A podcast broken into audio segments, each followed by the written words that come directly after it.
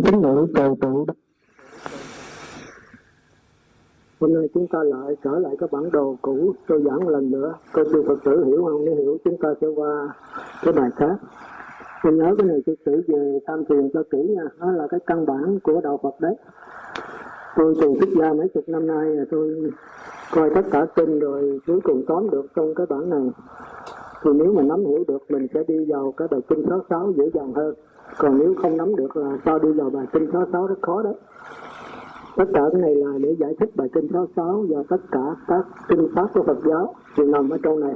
Thì dựa vào duy thức mà chúng ta giải thích vậy. Thì trên Phật tử có cái bản đồ đã đem ra ha khỏi khỏi có cái bản. Thì, thì cái bản đó hôm trước có pháp rồi đó. Thì coi theo đó thì chúng ta tôi giải thích theo cái bản đó để chúng ta nắm vững cái vấn đề tiến trình của ngũ quẩn tức là tiến trình của luân hồi, sinh tử khổ của chúng ta là con đường đứng lặng để đi tới giải thoát. Chỉ có bấy nhiêu đó thôi. Chỉ có con đường sao động và con đường đứng lặng mà từ đâu mà có sao sao động từ đâu có đứng lặng. Thì trong bản này chúng ta đã có có chỉ một cách rõ ràng. Rồi chúng ta phải ờ, có tôi là giảng chúng ta mới nắm được. Về chúng ta phải đáng học thuộc nha. Coi tới coi lui rồi tham thiền nó để chúng ta mới đi tới giải thoát được còn nếu không là chúng ta lọt vào ngoại đạo đó, tức là đi con đường lẫn quẩn, không đi tới giải thoát ngồi sinh tử khổ được. Thì vô đầu đó là vô chấp tánh cảnh. Bất biến phi không gian, phi thời gian, chân như tịnh hay là tức thể võ trụ. Còn cái thứ hai là hữu chấp tánh cảnh là chuyển biến đứng lặng hay thời gian, phi không gian hay là chân như động, tức là tướng của võ trụ. Thì chúng ta biết rằng theo trong đạo Phật đó thì thật tướng của tất cả các pháp, tức là hiện tượng giới đó. Đất nước, cỏ, cây, thú, người, trời, tất cả cái gì xung la dạng tượng mà chúng ta thấy bằng mắt, nghe bằng lỗ tai, ngửi bằng cái lỗ mũi theo nếm bằng cái miệng xúc động, xúc chạm bằng cái thân, đều là không có. Mà thật tướng của nó là chỉ có thời gian và không gian. Hay đi thẳng vào đó nữa thời gian không gian cũng không có luôn mà chỉ có một biển quang minh hào quang sáng chói thế thôi. Đó là cái tập tướng của các pháp là vô tướng, tức là không có hình tướng. Đó là cái căn bản của đạo phật. Vô tướng này không phải là không có hình tướng gì hết, nghĩa là chỉ có cái dùng hào quang sáng chói thôi mà trùng khắp cả vũ trụ vô lượng vô biên. Cái đó là cái đầu tiên. Cái đó chúng ta kêu là cái bất biến tức là không có thay đổi không có biến chuyển không sanh không diệt không dơ không sạch không thêm không bớt. Không là gì hết không đàn ông không đàn bà không đất nước lửa, lửa gió không cỏ cây không thú người không trời phật gì hết. Chỉ là một vùng hào quang yên lặng mà thôi. Cái đó chuyên trong duy thức học tôi là vô chất tánh cảnh. Vô là không chất là bản chất hình tướng hiện tượng không có hiện tượng và cái cảnh thật, tánh là phật, tánh cảnh là hiện tượng giới. Hiện tượng thật là không có hình ảnh gì hết, không có không gian và thời gian gì hết. Nó luôn luôn là đứng lặng, như là chân như tịnh hay là bất biến, không có chuyển biến. Mà định nghĩa cho rõ ràng, không chuyển biến đó có nghĩa là bao trùm hết tất cả mọi chuyển biến. Chúng ta phải hiểu đạo Phật như vậy, chứ không phải không chuyển biến là trơ trơ như đất như đá thật sự đất đá cũng vẫn chuyển biến đấy mà chúng ta không thấy thôi. Chúng ta tưởng là đất đá hay cái nhà hay là cái cái cái cái cái cái, cái pháp đường mà chúng ta đang nghe giảng pháp đứng một chỗ. Thật sự ra sự vật không có cái gì đứng một chỗ hết á. Tất cả đều đang chuyển biến từng sát na và từng từng chu kỳ. Thì theo đạo Phật cái chuyển biến nhanh nhất vận tốc thần tốc đó thì như như, như là bất biến. Thì cái chuyển biến nhanh này chỉ có như lai mới thấy được thôi còn bồ tát cũng vẫn thấy nó là bất biến. Thì đó trong di thức học kêu là vô chất tánh cảnh. Thì cái chuyển biến nhanh này quá nhanh nó tới đứng lặng nó hoàn toàn dường như bất biến. Rồi bắt đầu nó chuyển biến chậm xuống. À, thì chúng ta thấy dường như có chuyển biến. Thì ở đây bồ tát thấy được. Thì cái chuyển biến này kêu là chuyển biến đứng lặng. Nghĩa là chuyển biến mà nó không có lắc lư nó không có dập dờn nó không có sao động mà nó đứng lặng một chỗ thì chuyển biến này luôn luôn đi theo đường thẳng. Thì chúng ta kêu là thời gian tuyệt đối. Tức là chỉ có nhận thức thôi mà không có đối tượng nhận thức. Thì tôi đã giảng là nhận thức và đối tượng rồi. Ví dụ như con mắt, tôi thấy hình ảnh Phật Thích Ca. Thì con mắt của tôi là nhận thức. Còn hình ảnh của Phật Thích Ca bị thấy đó là đối tượng của nhận thức. Thì nơi đây là chỉ có nhận thức thôi, chứ không có đối tượng nhưng mà chúng ta phải hiểu nghĩa, không có đối tượng, không có nghĩa là không có cái đối tượng của nó. Nghĩa là có nó vẫn thấy, mà không có nó vẫn thấy. Thì chúng ta kêu là nhận thức, tuyệt đối. Tức là thu tôi thường giảng nó kêu là cái hiện tiền. Cái này thì không có quá khứ, không có hiện tại, cũng chẳng có vị lai, mà chỉ có cái hiện tiền thôi. Nghĩa là chụp được cái hiện tại từng sát na trong cái sát na này là gồm cả quá khứ, hiện tại và vị lai trong đó. Nghĩa là hiện tại quá khứ, vị lai chỉ là sự chuyển biến thôi, chứ không có cái hiểu biết hôm qua, có hiểu biết hôm nay và cái hiểu biết ngày mai. Vì chúng ta thấy cái hiểu biết hôm nay của chúng ta nó khác với hiểu biết hôm qua, nó khác với hiểu biết ngày mai. Nhưng mà trong cái hiện tiền thì chỉ có sự hiểu biết thôi nghĩa là quá khứ cũng là hiểu biết, hiện tại cũng là hiểu biết mà tương lai cũng là cái hiểu biết bằng nhau. Không có hiểu biết quá khứ, hiện tại, tương lai khác nhau. Thành là kêu là cái hiểu biết tuyệt đối. Hiểu biết tất cả sự vật theo cái chuyển biến của sự vật, chứ nó không phải. Thành ra nói nói là cái hiểu biết cũng không đúng. Mà nói, cái nói là cái không hiểu biết cũng không đúng. Thành ra người ta nói bất nhã là biết mà không biết không biết mà biết tất cả là cái chỗ đó thì tự nên nhớ hay không hãy tôi giảng qua cái bất nhã ra cái thật tướng vũ trụ thì phải dùng cái danh từ làm như là là tiêu chỉ vậy đó. Thì tôi tôi phải hiểu cái đó cho nó thành. Như vậy chúng ta kêu là chuyển hữu chất cánh cảnh, tức là cái cảnh thật của sự vật là bắt đầu có có cái hình mà chưa có tướng. Có cái hình tức là có cái cái cái cái sự chốt ngón có cái thời gian mà dẫn xuyên suốt, tức là chúng ta chụp thì nó không dính. Nhưng mà nó mờ mờ dường như là cái cảnh xá. Nhưng mà thật sự là không phải cảnh xá, nó xuyên suốt. Thì cái đó kêu là chuyển biến đứng lặng, cũng gọi là hữu tất tánh cảnh. Tức là nơi đây có thời gian, có nhận thức. Thời gian tức là nhận thức đấy, nhưng mà chưa có đối tượng nhận thức. Tức là chưa có không gian. Chưa có không gian, tức là bao trùm tất cả mọi thời gian và không gian tương sao động cái chiều chúng ta đi xuống sâu như đó. Rồi từ đó chúng ta tiêu hai cái đó là a lại gia của võ trụ. Tức là ai đại gia vô lượng, vô biên của tất cả mọi chúng sanh và mọi pháp giới. Đều nằm trong a lại gia này đều từ a lại gia này mà phát hiện ra. Rồi do một niệm bất giác. Niệm bất giác này thì có đấy. Thì chúng ta không thể hỏi niệm bất giác này từ đâu mà có. Muốn trả lời câu hỏi này thì tôi thường trả lời như người mù mà hỏi ánh sáng người đuôi hỏi ánh sáng mặt trời vậy đó. Thì cái câu mà đặt ra niệm bất giác này, từ đâu mà có, câu này sai. Câu này chỉ có người đuôi mới hỏi thôi. Nhưng mà khi chúng ta có trí tuệ, có mắt sáng rồi câu hỏi này không có. Nhưng mà đối với chúng ta còn đang đuôi thì chúng ta cứ đặt câu hỏi. Nhưng mà nên nhớ rằng không có câu trả lời, mà là phải sự tu chứng đắc. Thì câu trả lời không còn nữa thành là người đuôi cái tự do hỏi ánh sáng mặt trời. Nhưng mà nhớ vĩnh viễn không bao giờ có câu trả lời cho người đuôi. Mà chỉ có đi cách trị bệnh con mắt đuôi của người đuôi mà thôi. Đó là câu trả lời độc đáo và dứt khoát rõ ràng nhất. À, thì đó là chúng ta kêu là một niệm bất giác tôi là căn bản vô minh. Tức là vô minh gốc từ đây mà có dạng vật chúng sanh và các pháp. Thì do cái cái cái niệm bất giác đó mới lọt xuống ai là da của cá nhân tức là của chúng ta bây giờ. À, chúng ta bây giờ là cái ai là gia cá nhân. Tức là nó dính liền một phần nhỏ tí keo với ai là gia của gió trụ thì ai là gia cá nhân ở đây là nó không còn là bất biến nữa mà nó là chuyển biến đứng lặng. Và từ nơi đó có chuyển biến sao động luôn. Nó cả hai phương diện. À, thành ra kêu chuyển biến đứng lặng thì kêu là chơi còn chuyển biến sao động đó thì kêu là dậu thành ra chơi với vọng hòa hiệp chung với nhau. Trơn đây có nghĩa là chỉ có chuyển biến đứng lặng thôi, Tức là có thời gian tuyệt đối mà chưa có không gian.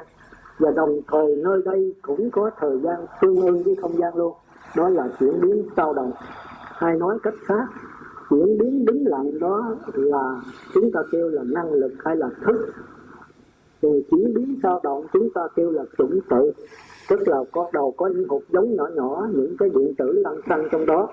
Rồi điện tử này nó biến mất, thì nó biến thành ra đứng lặng rồi một chút nữa nó bắt đầu hiện hình, bắt đầu có chủng tử nữa, thì kêu là sao động. Rồi nó lại biến mất thành năng lực hay là thức, thì kêu là đứng lặng rồi chốt nhóm đó nó liền có sao động lại, bắt đầu có chủng tử nữa. Thành ra chúng ta thấy rằng khoa học không thể nắm được cái đó. Tại sao có lúc thì nó biến mất?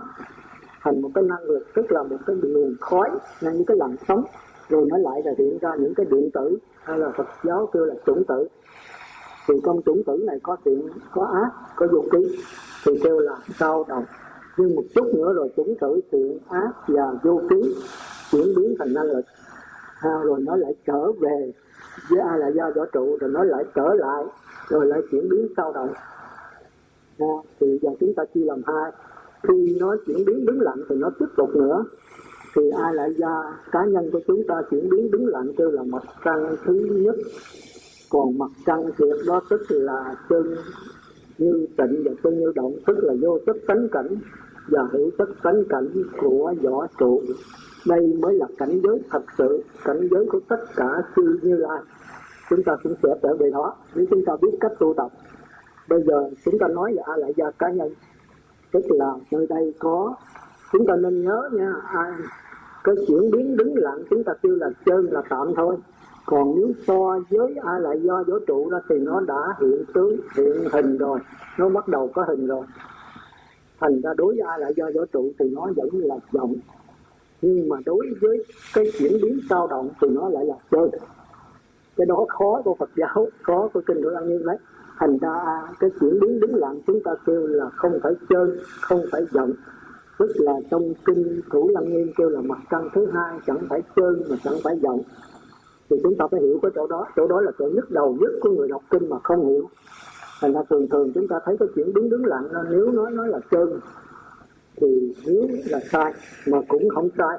Nếu so sánh với cái sao động thì nó là chân nhưng mà so với cái bất biến của võ trụ thì nó lại là động còn cái chuyển biến sao động thì động hẳn rồi đó. Như là con đường động hóa, càng ngày còn đi xuống vô lượng hình tướng, càng quá hiện vô lượng hình tướng, thành ra kêu là chuyển biến sao động là vọng còn chuyển biến đứng lặng đó là nó đi lên, đi xuống, càng ngày chuyển biến càng nhanh, rồi chuyển biến chậm lại, nhưng mà luôn luôn xuyên suốt. Tức là chỉ có lờ mờ cái hình mà chưa có tướng tức là chúng ta còn kêu là danh từ đây, chuyển biến đứng lặng là pháp chấp. Còn chuyển biến sao động là ngã chấp. Hãy ngã chấp thì có ngã với pháp tương ưng, tức là đối đãi với nhau. Còn nếu chuyển biến đứng lặng đó thì chỉ có pháp mà thôi. Nhận thức cũng là pháp, mà đối tượng nhận thức cũng là pháp. Nơi đây chưa có không gian, tôi dùng chữ chưa có chưa có không gian hãy có không gian thì bắt đầu có ngã pháp tương ưng, tức là thời gian và không gian tương ưng. Còn nếu mà chỉ có thời gian tuyệt đối, thì nơi đây chỉ có sự chuyển biến và chuyển biến mà thôi. Chứ không có người nhận thức và không có đối tượng nhận thức. Chúng ta nên nhớ như vậy, chỉ có sự nhận thức tuyệt đối mà thôi. Đó là con đường hiện tiền. Con đường đứng lặng mà chúng ta phải tu tập đỡ để trở về a lại gia của võ trụ, tức là thành như lai. Nó thì tu tập có thế thôi. Thành ra ở đây, cái a lại gia cá nhân chúng ta để ý lại ha. Còn chúng ta phải để ý lại cho nó rõ. Đừng khi không có cái bản này. Cái bản này không có à. Lôi tôi tôi tập như vậy là tôi cho con mỗi ông bản rồi lên đây nghe, không lên tên nữa. Đó thì ai là gia cá nhân là của chúng ta còn ai là gia vũ trụ thì chúng ta đã nói sao cái đó nó cao siêu lắm. Bây giờ chúng ai là gia cá nhân trong đó chúng tôi đề là chân vọng hòa hợp. À, thì chữ chân đây nên nhớ là chuyển biến đứng lặng còn vọng đây là chuyển biến sao động. À, nên nhớ nó như vậy. Còn cái chuyển biến thật sự ai là do vũ trụ thì cái đó là chân thật sự đấy. Còn cái chân đây nên nhớ là chân đối với vọng còn cái chân thật sự đó là chân vọng gì cũng là tương đối với nhau. Thành ra theo đạo phật, cái chân mà đối với vọng cái chân nó cũng chưa thiệt sự là chân. Còn cái alaya của vũ trụ mới thật sự là chân đấy. Nghĩa là nó bao trùm luôn cả chân vọng nó không phải chân, cũng không phải vọng mà nó là bao trùm cả chân vọng còn ở đây là chân là đứng lặng đối với cái vọng sao động. Còn a lại gia võ trụ nói nó chân không đúng mà nói nó vọng cũng không đúng. Nói là tuyệt tuyệt đối chân thành nó bao trùm cả cái chân rộng tương đối với nhau. Chúng ta phải hiểu cái đầu Phật nó hơi khó vậy đó. Nó thì ở đây chúng ta thấy rằng cái nếu mà đứng vậy nó chia làm hai, thành ra tôi thì nói là sông tương nước chảy đôi dòng ở đây a là do nó chảy làm hai dòng một dòng đứng lặng là tiếp tục cái a là do của võ trụ. Tiếp tục cái đứng lặng của ai là do võ trụ, tức là tiếp tục cái hữu chất tánh cảnh của võ trụ, của ai là do võ trụ tức là con đường đứng lặng còn con đường sao động là tự nó tạo ra. Nha, thì bây giờ chúng ta nói về con đường đứng lặng tiếp tục cái a la gia hữu chất tánh cảnh của vũ trụ. Thì bây giờ kêu là hiện lượng tánh cảnh. Thì cái cảnh nó cũng là hữu chất tánh cảnh nhưng mà đã xuống cấp. Tôi danh từ Phật giáo thì không có nhưng mà tôi suy nghĩ hoài tôi dùng cái xuống cấp thôi. Rồi trong đó thì chỉ nói xuống vậy thôi chứ không có dùng cái xuống cấp. Thì tôi thấy ở đây giờ chúng ta thường nói cái nhà xuống cấp tức là cũng có nhà đó, nhưng mà lâu năm rồi thì nó nó sờn bớt, nó bắt đầu mờ đi, bắt đầu nó cũ đi. Nhưng mà hình tướng vẫn như cũ. Chứ chúng ta không đập phá gì hết nó càng ngày nó càng xuống cấp. Tới chừng nó mục rồi nó gãy thôi. Thì đây cũng vậy. Cái nói ban đầu thì nói là là hiện lượng. Nói là hữu chất tánh cảnh và vô chất tánh cảnh. Nhận thức nó là vô chất tánh cảnh. Tức là không có thời gian, không gian gì hết. Nhưng mà đối tượng của nó là chuyển biến bắt đầu có thời gian mà chưa có không gian thì xuống tới đây đó là bắt đầu có hình.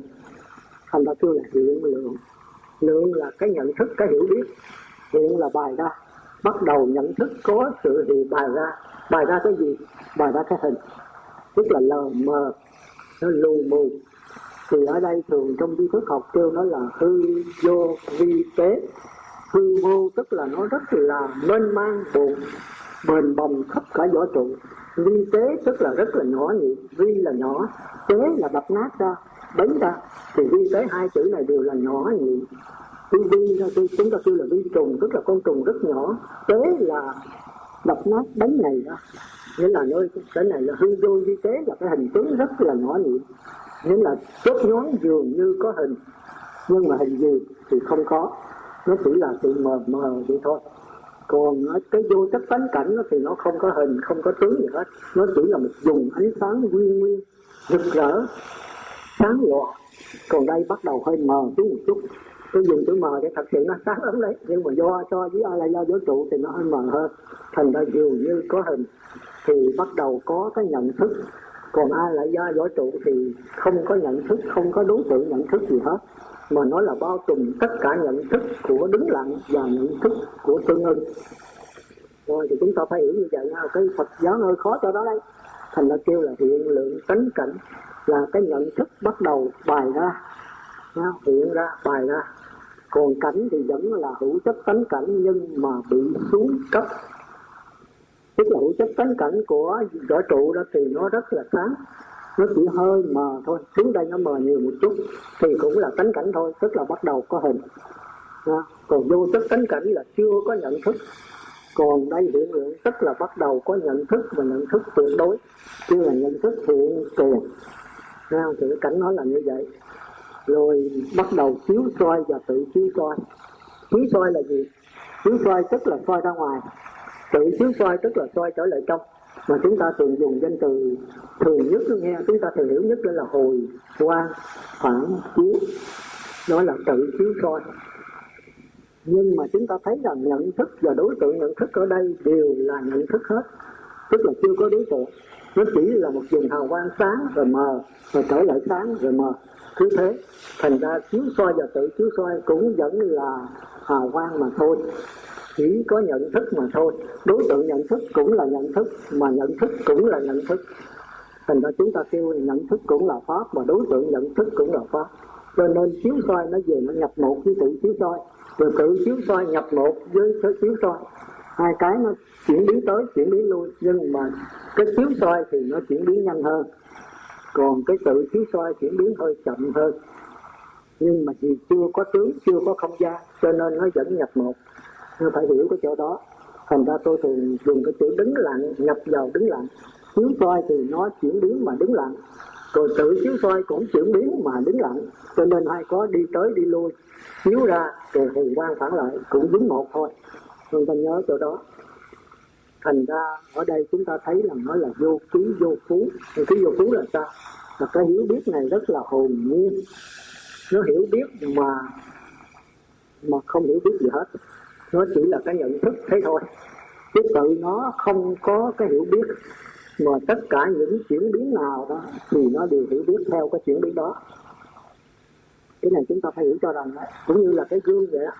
Cái gương thì nó không nói là nó có cái hiểu biết thì không đúng, mà nói nó không hiểu biết thì không đúng. Nhưng mà tất cả sự vật gì đó nó đều chiếu dọi vào đó. Cái gương thì nó nhận cái ánh sáng của mọi sự vật rồi nó phản chiếu trở lại thành ra mọi sự vật gì có cái biết thì nó cũng biết y như vậy. Nhưng mà cái biết này không phải là của nó mà là của tất cả mọi sự vật khác. Thành ra nói nói là không biết thì đúng mà không đúng. Bởi vì tự nó này nó không có cái biết. Nhưng mà tự vật nào có cái biết thì nó biết y như vậy. Thành ra nói nó không biết cũng không đúng. Thành ra chúng ta phải dùng là nó biết mà không biết không biết mà biết tất cả. Đó là trong cái ai là gia của cá nhân uh, của thích thứ tám bây giờ nó xuống cấp thêm một bậc nữa, kêu là mặt trăng thứ hai. Mặt trăng thứ hai. Tức là do cái vọng tử thiên cố mới đập vào cái tướng phần a la gia a la gia thì tôi nói nãy đó, chia làm hai, cái kiến phần là cái đứng lặng, chuyển biến nhanh. Còn cái tướng phần cũng là đứng lặng, chuyển biến hơi chậm một chút. Một tướng phần này nó trở về với tướng phần, nó chạy ra. Tướng phần rồi tướng phần chạy trở lại tướng phần, cứ như thế mãi bây giờ nó chuyển biến xuống một cấp nữa, thì do cái vọng tưởng kiên cố này đập vào cái tướng phần của nó, thành ra nó xuống tới cái phần thứ hai chúng ta tiêu đó là vọng tưởng hư binh nói chiếu toàn. Tức là chút nữa chúng ta thấy rằng thức thứ sáu tịch mũ đó chúng ta kêu là thọ vững còn bây giờ nó chưa gọi là thọ vững thì ở đây đó chúng ta qua cái chiến tinh, tức là hư minh lê lói chiếu soi mà trong 10 chiếu sử thường kêu là phóng vật 10 chiếu sử trong kinh số 6 đấy, chúng ta thấy nó khó cho đó là danh từ nó quá nhiều. Hư minh là gì? Hư đó là không thật, minh là sáng là không thật sáng nó le lói, nó dường như có hình mà dường như chưa có hình. Đây không nói cái tướng nè tướng là vĩnh viễn không có rồi đó. Nó dường như có cái hình mà dường như không có. Mà dường như có hình đó thì là minh, mà dường như không có hình đó là hư. Thành ra kêu là hư minh là chập chờn, le lói, dường như có vật mà dường như không vật. Dường như có hình mà dường như không hình. Thành ra kêu là hư minh. Còn phóng vật là gì? Phóng là buông ra, vật là chập chờn. Cái tâm buông ra, chập chờn, bồng bềnh. Dường như có vật mà dường như không vật. Đó là danh từ trong mười chiếc sử. Còn đây danh từ trong kinh lăng nghiêm thì ở đây cũng vậy. Cũng còn giữ cái tính chất là hiện lượng tánh cảnh. Nhưng mà nhớ rằng nó khác với hiện lượng tánh cảnh của thức thứ tám nếu nói khác thì không đúng mà nếu nói không khác thì cũng không đúng. Mà ở đây phải nói rằng hiện lượng tánh cảnh của năm thức đầu bị xuống cấp. Thì xuống cấp tức là cái nhận thức nó cũng là đứng lặng vậy. Nhưng mà nó chuyển biến chậm lại. Còn đối tượng nhận thức nó là tánh cảnh đó thì bắt đầu cũng chuyển biến chậm lại hơn nữa. À, thì sự vật nó dường như có hình rõ rệt hơn cô động hơn. Nhưng mà hình gì cũng chưa có nhưng mà nó cô động hơn nó bắt đầu rõ ràng hơn. Và chúng ta nên nhớ cái gì càng rõ ràng là cái đó càng thô tháo, và cái gì càng di tế càng nhỏ nhịp là cái đó gần với chân lý di tế hơn. Nhưng mà người đời đảo lộn điên đảo, đức phật chúng ta mới nói thì chúng ta thấy cái cảnh xá này có kèo, có cột có cây đều rõ ràng, chúng ta cho cái này là thật theo khoa học đấy mà, thực hiện lâm sàng. Nhưng mà đức thế tôn nói điên đảo. Còn nếu cái tịnh xá này biến chuyển từng sát na, nó như là cái đám mây, nó cũng vẫn có tịnh xá như vậy nhưng mà chúng ta đi qua cột, không đụng đầu, không lỗ đầu. Muốn đi qua dốc thì đi, muốn đi qua cửa thì đi. Thì chúng ta thấy cái này là quan đường, như thế. Nhưng mà theo sự, theo đạo Phật thì cái này gần với chân lý hơn. Đó là cái chuyển biến đứng lặng đấy. Còn cái tỉnh táo mà đi theo cửa thì thôi, mà đi qua dốc thì lỗ đầu. Thì chúng ta cho đây là thật. Nhưng mà theo đạo Phật, cái đó là đảo lộn cái đời sống điên đảo. Cái gì càng kiên cố, càng nắm bắt được, càng thực hiện lâm sàng chừng nào thì cái đó càng thô tháo càng xa chân lý xa sự thật hơn. Thành là chúng ta thấy cái nhìn của khoa học bây giờ những cái nhìn của chúng ta bây giờ là cái nhìn điên đảo điên đảo. Thì chính giờ khoa học mới bây giờ đó cũng công nhận đạo Phật là đúng. À, nhưng chúng ta thấy nước là nước đó thì đó là cái nhìn xa chân lý. Còn nếu thấy nước là H2O đó thì gần với chân lý hơn. Còn thấy nước là điện tử đó thì gần chân lý hơn nữa. Còn nếu thấy nước là năng lực thì nó gần sát một bên chân lý rồi thì thấy nước là năng lực tức là quá chi tế rồi. Đó, mà nếu thấy nước là thấp xuống h hay là điện tử thì tất nhiên là thô tháo hơn. Còn nếu nước là 2O thì thô tháo hơn nữa. Còn thấy nước là nước thì càng thô tháo nữa. Còn thấy nước là máu thì quá tệ rồi. Đó, thành ra chúng ta thấy cái gì càng rõ ràng càng kiên cố càng sờ mó được thì cái đó càng xa sự thật xa chân lý. Rồi chúng ta phải có một cái nhìn như vậy thì chúng ta mới đi tới giải thoát được. Đó là tôi xin nhắc lại thôi vậy chúng ta trở lại đây, hiện lượng tánh cảnh thì chúng ta nên nhớ hiện lượng tánh cảnh này. Với hiện lượng tánh cảnh của thức thứ tám thì nói giống cũng không đúng mà nói khác cũng không đúng. Thì cũng là nhận thức đứng lặng thôi. Tức là nhận thức và đối tượng nhận thức đều là thức hết, đều là pháp hết. Nhưng mà bắt đầu lộ hình tướng rõ rệt hơn, cô động hơn. Còn hiện lượng tánh cảnh của thức thứ tám cũng là nhận thức, đối tượng nhận thức cũng là pháp hết, cũng là đứng lặng hết, nhưng bắt đầu vi tế hơn. Thành ra kêu là hy vô vi tế. Nó rất là bàn bạc, rất là mong manh nó còn cái này kêu là hư binh le lói chiếu soi, tức là bắt đầu có vật hay không vật thì nó hiện tướng nó hiện ra rõ ràng hơn. Còn cái hiện lượng tánh cảnh của vũ trụ thì không thể kêu là hiện lượng được, vì nó không phải là một sự nhận thức mà nó là bao trùm vô lượng nhận thức. Thành ra kêu là vô cách tánh cảnh. Nghĩa là cái cảnh thật sự mà không có hình tướng, không có hình, không có tướng gì hết.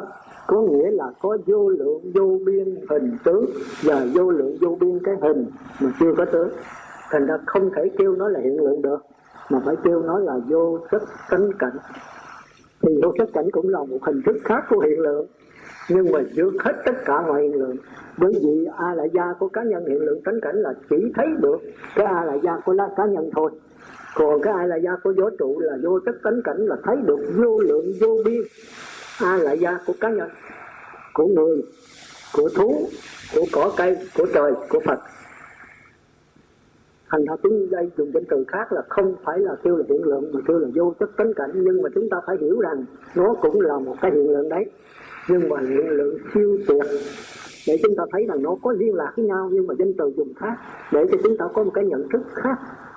Còn thức thứ 8 và năm thức đầu, chúng ta nên nhớ có cái cái vọng tưởng kiên cố thì đây không phải là nhận thức, mà nó là một sự đập vào. Nó cũng là một nhận thức đấy, nhưng mà nhận thức rất là mơ hồ, nó đập vào cái cái cái tướng phần của ai là gia để có cái hư minh le lói, cái phóng vật thành ra trong trong di thức thường không để nó nói là cái gạch nối liền.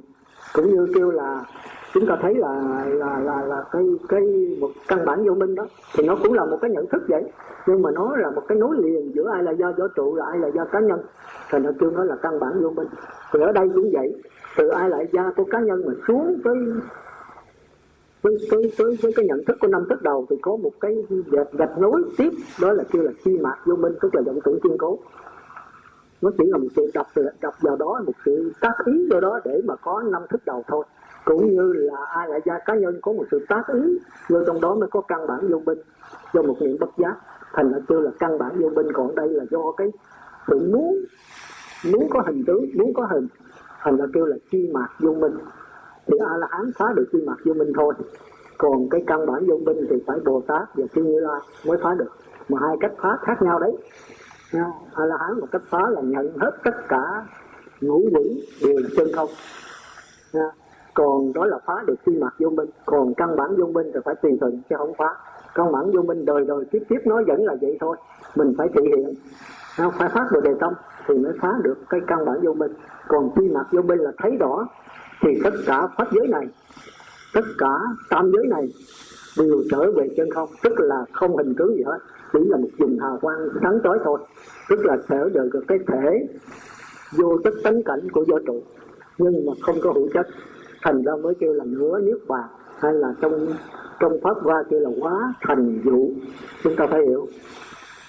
Thành ở đây tôi nhắc lại cái hiện lượng tánh cảnh này, nó giống như hiện lượng tánh cảnh có thức thứ tám mà không giống tức là nhận thức và đối tượng nhận thức cũng là đứng lặng cũng là pháp thôi nhưng bắt đầu có hình hơi rõ rệt một chút cô động hơn.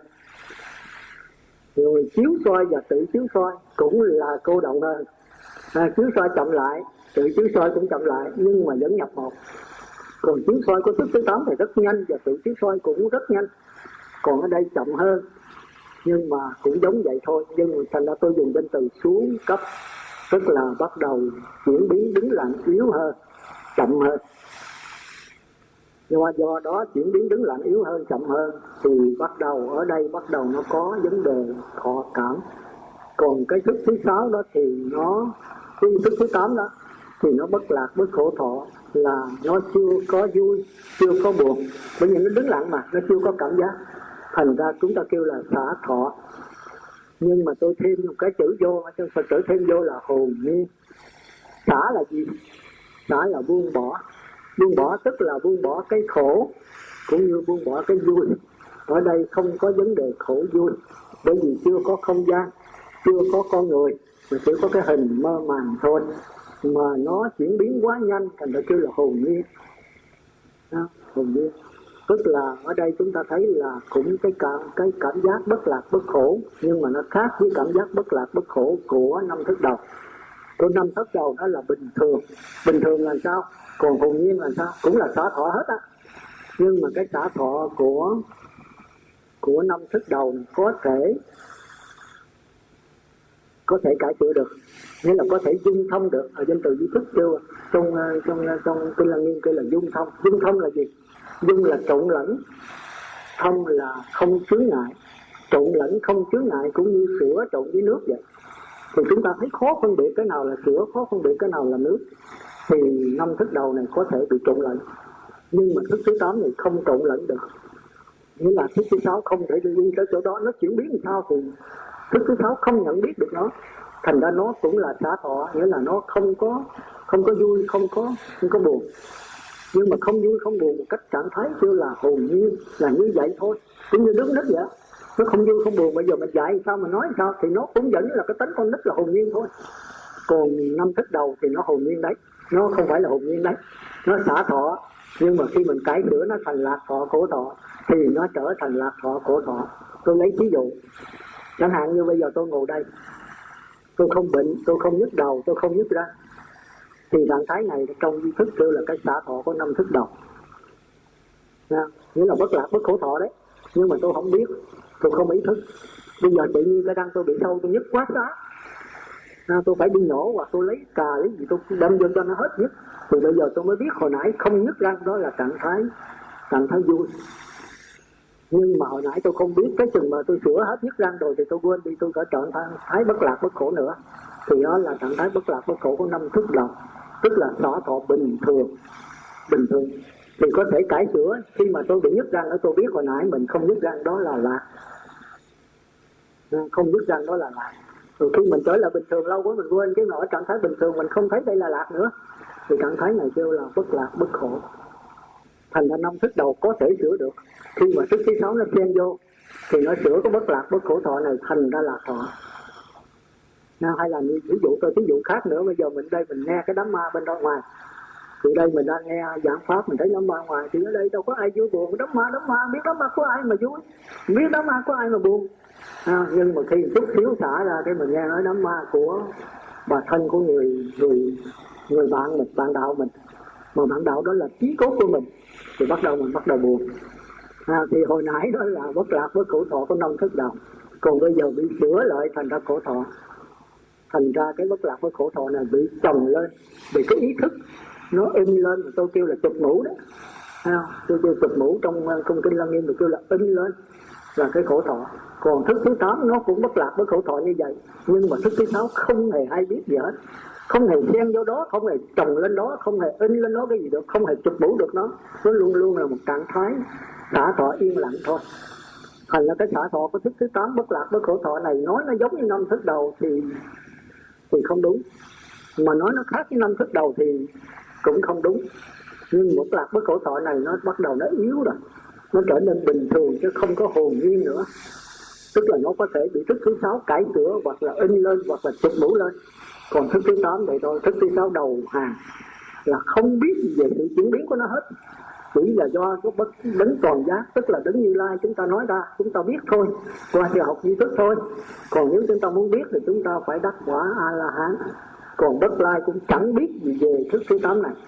À, bất lạc bất khổ thọ là do đấng toàn giác nói ra thôi. Thành ra nói là bất lạc bất khổ thọ hay là xá thọ thì ở dưới năm thức đầu này cũng kêu bất lạc bất khổ thọ cũng là xá thọ. Nhưng mà tôi thêm cái xả thọ bình thường.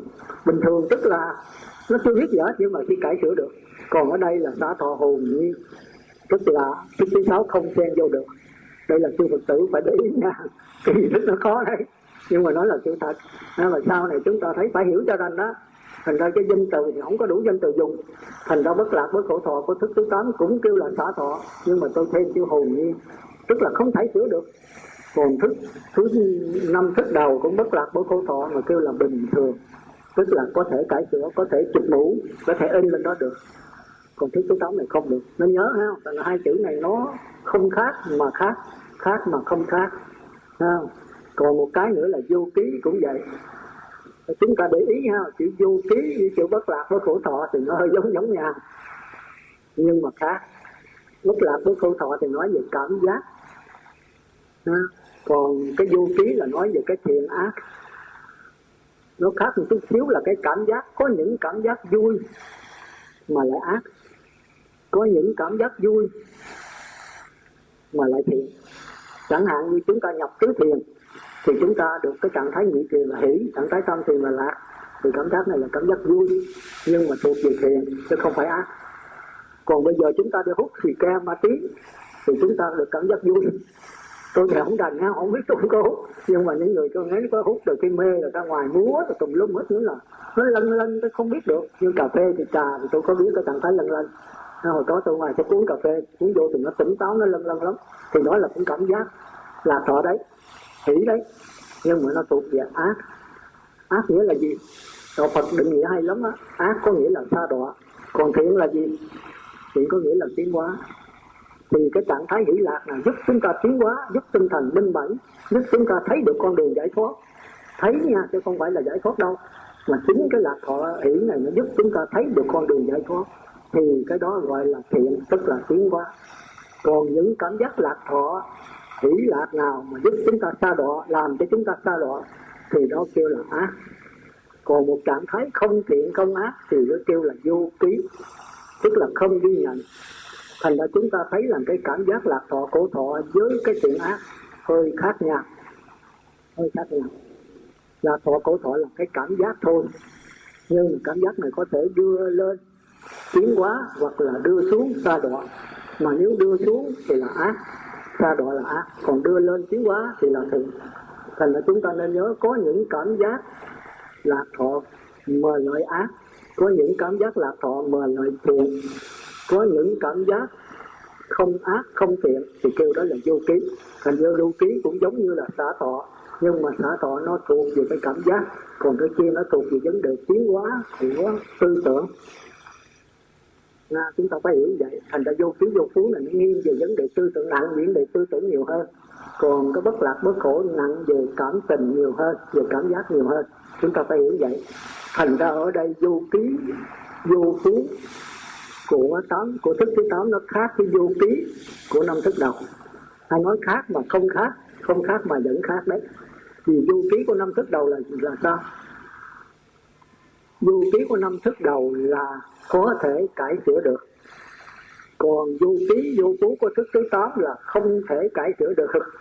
Hai cái nó khác nhau, thành ra tên là chỉ vô cú vô cú là gì? Vô là không cú là che đậy. Người tiếng hán là nhớ ha cú là che đậy. Vô cú là không có che đậy, tức là không có bị điều kiện gì đè nén nó hết. Nó vẫn là nó. Nó chuyển biến một cách lờ mờ nói là thiện không đúng, mà nói là ác cũng không đúng. Vì tất cả thiện ác đi vào trong nó rồi, thì nó chuyển biến thành năng lực, tức là không còn tính chất thiện ác nữa. Nhưng mà sau đó nữa lại là có chủng tử thiện ác lại. Thành ra kêu nó là vô phú, là không có ai mà cải sửa, không ai che đậy gì nó hết, mà cũng không ai biết được nó. Chỉ có đấng toàn giác nói ra chúng ta biết thôi còn cái vô ký vô ký năm thức đầu đó là không thiện, không ác, nhưng mà có thể cải sửa thành thiện hoặc là thành ác. Cũng như tôi làm cái việc đó, tôi hút xì ke ma túy đi. Thì lúc mà lên một trạng thái lạc thọ cố thọ rồi, tôi không còn biết nữa. Không biết cái đó là thiện hay là ác. Nhưng mà sau khi qua một nhà sư hoặc một người có đức giảng cho tôi nghe rằng hút thuốc thì ke ma túy là một cái ác, là một cái làm cho mình xa đọa thì tôi có thể bỏ. Tôi nhận thức, tôi biết rằng cái đó là vô ký này, đó là là vô ký xa đọa thì tôi có thể cải sửa lại. Và từ nay tôi bỏ, tôi không còn thuốc thì cái ma tí nữa. Thì cái vô ký này có thể bị cải sửa. Thành không thiện công ác này có thể bị cải sửa thành ra thiện hoặc là thành ra ác ừ, chúng ta phải hiểu. Còn vô ký của thức thứ tám là không ai đụng mó tới được. Và thức thứ sáu cũng không biết rằng cái vô ký thức tám nó chuyển biến như thế nào. Nhưng mà hôm nay chúng ta biết được là nhờ đứng toàn giác nói ra. Thế thôi. Còn cái vô ký này chúng ta nhận biết đấy. Vô ký của năm thức đầu do người khác giảng mà chúng ta nhận biết được. Cũng như tôi nói nãy như bắt đầu chúng ta hút thuốc hoặc uống cà phê thì chúng ta thấy một trạng thái lân lân ha? thì chúng ta không biết cái đó là ác chúng ta cứ thấy là nó làm cho mình khỏe, thì mình tiếp tục mình dùng thôi. Nhưng mà khi có ai nói cái trạng thái ác, cái trạng thái của hút thuốc sẽ làm cho cơ thể mình hư. Nó uống cà phê sẽ làm cho tim mình nó nó đập mạnh ha nó làm cho mình mất ngủ.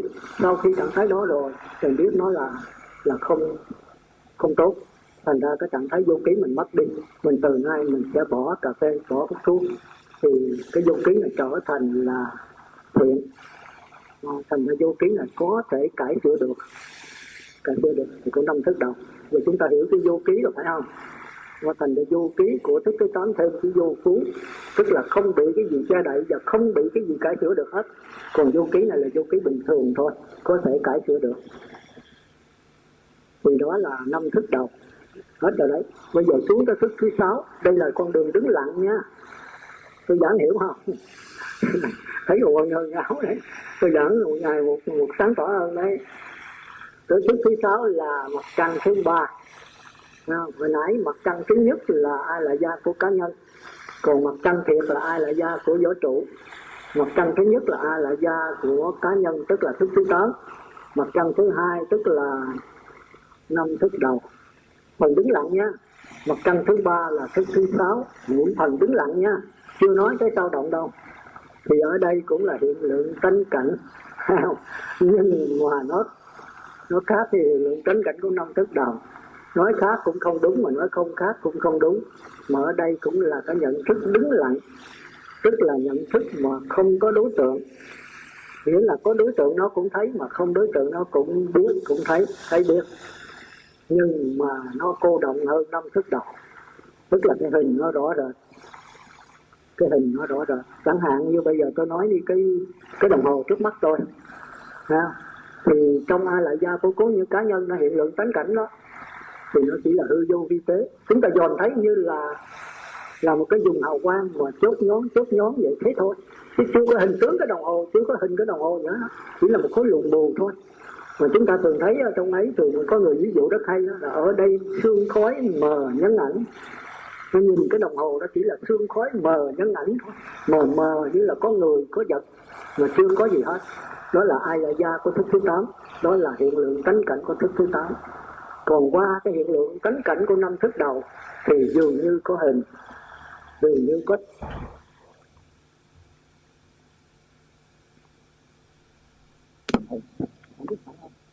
không lọt, nhưng mà thấy dường như có vật rõ đẹp hơn. Dường như cái cái đồng hồ, cái khối gì viên vuông đó. Thì cái này thì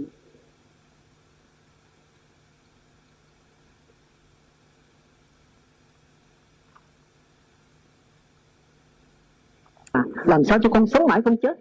Làm cho con sao cho con khỏe mãi không đau? Làm sao? À, chính tư tưởng là giới độ tư tưởng tạo ra cái luân hồi sinh tử khổ biến trở lên đứng lặng của năm phút đầu. Rồi trở về đứng lặng phút thứ tám, rồi trở về đứng lặng. Thì nó là do võ trụ nhưng mà nó nhớ mỗi cái đứng lặng không khác nhau. Mình cũng không giống nhau. Cái tôi đó cái chỗ nhức đầu. Tôi tử về ở thăm tiền ha. Tôi nói chỉ có vậy thôi. Nhưng mà về thăm tiền chúng ta mới thấm. Chúng ta mới thấy là không cách giảng nào khác hơn nữa. Không cách giảng nào khác hơn. Và võ trụ chắc là phải vậy thôi, không cách nào rồi chúng ta thấy rằng mỗi cái mỗi khác, rồi cái chiếu soi và tự chiếu soi cũng khác nhau nữa.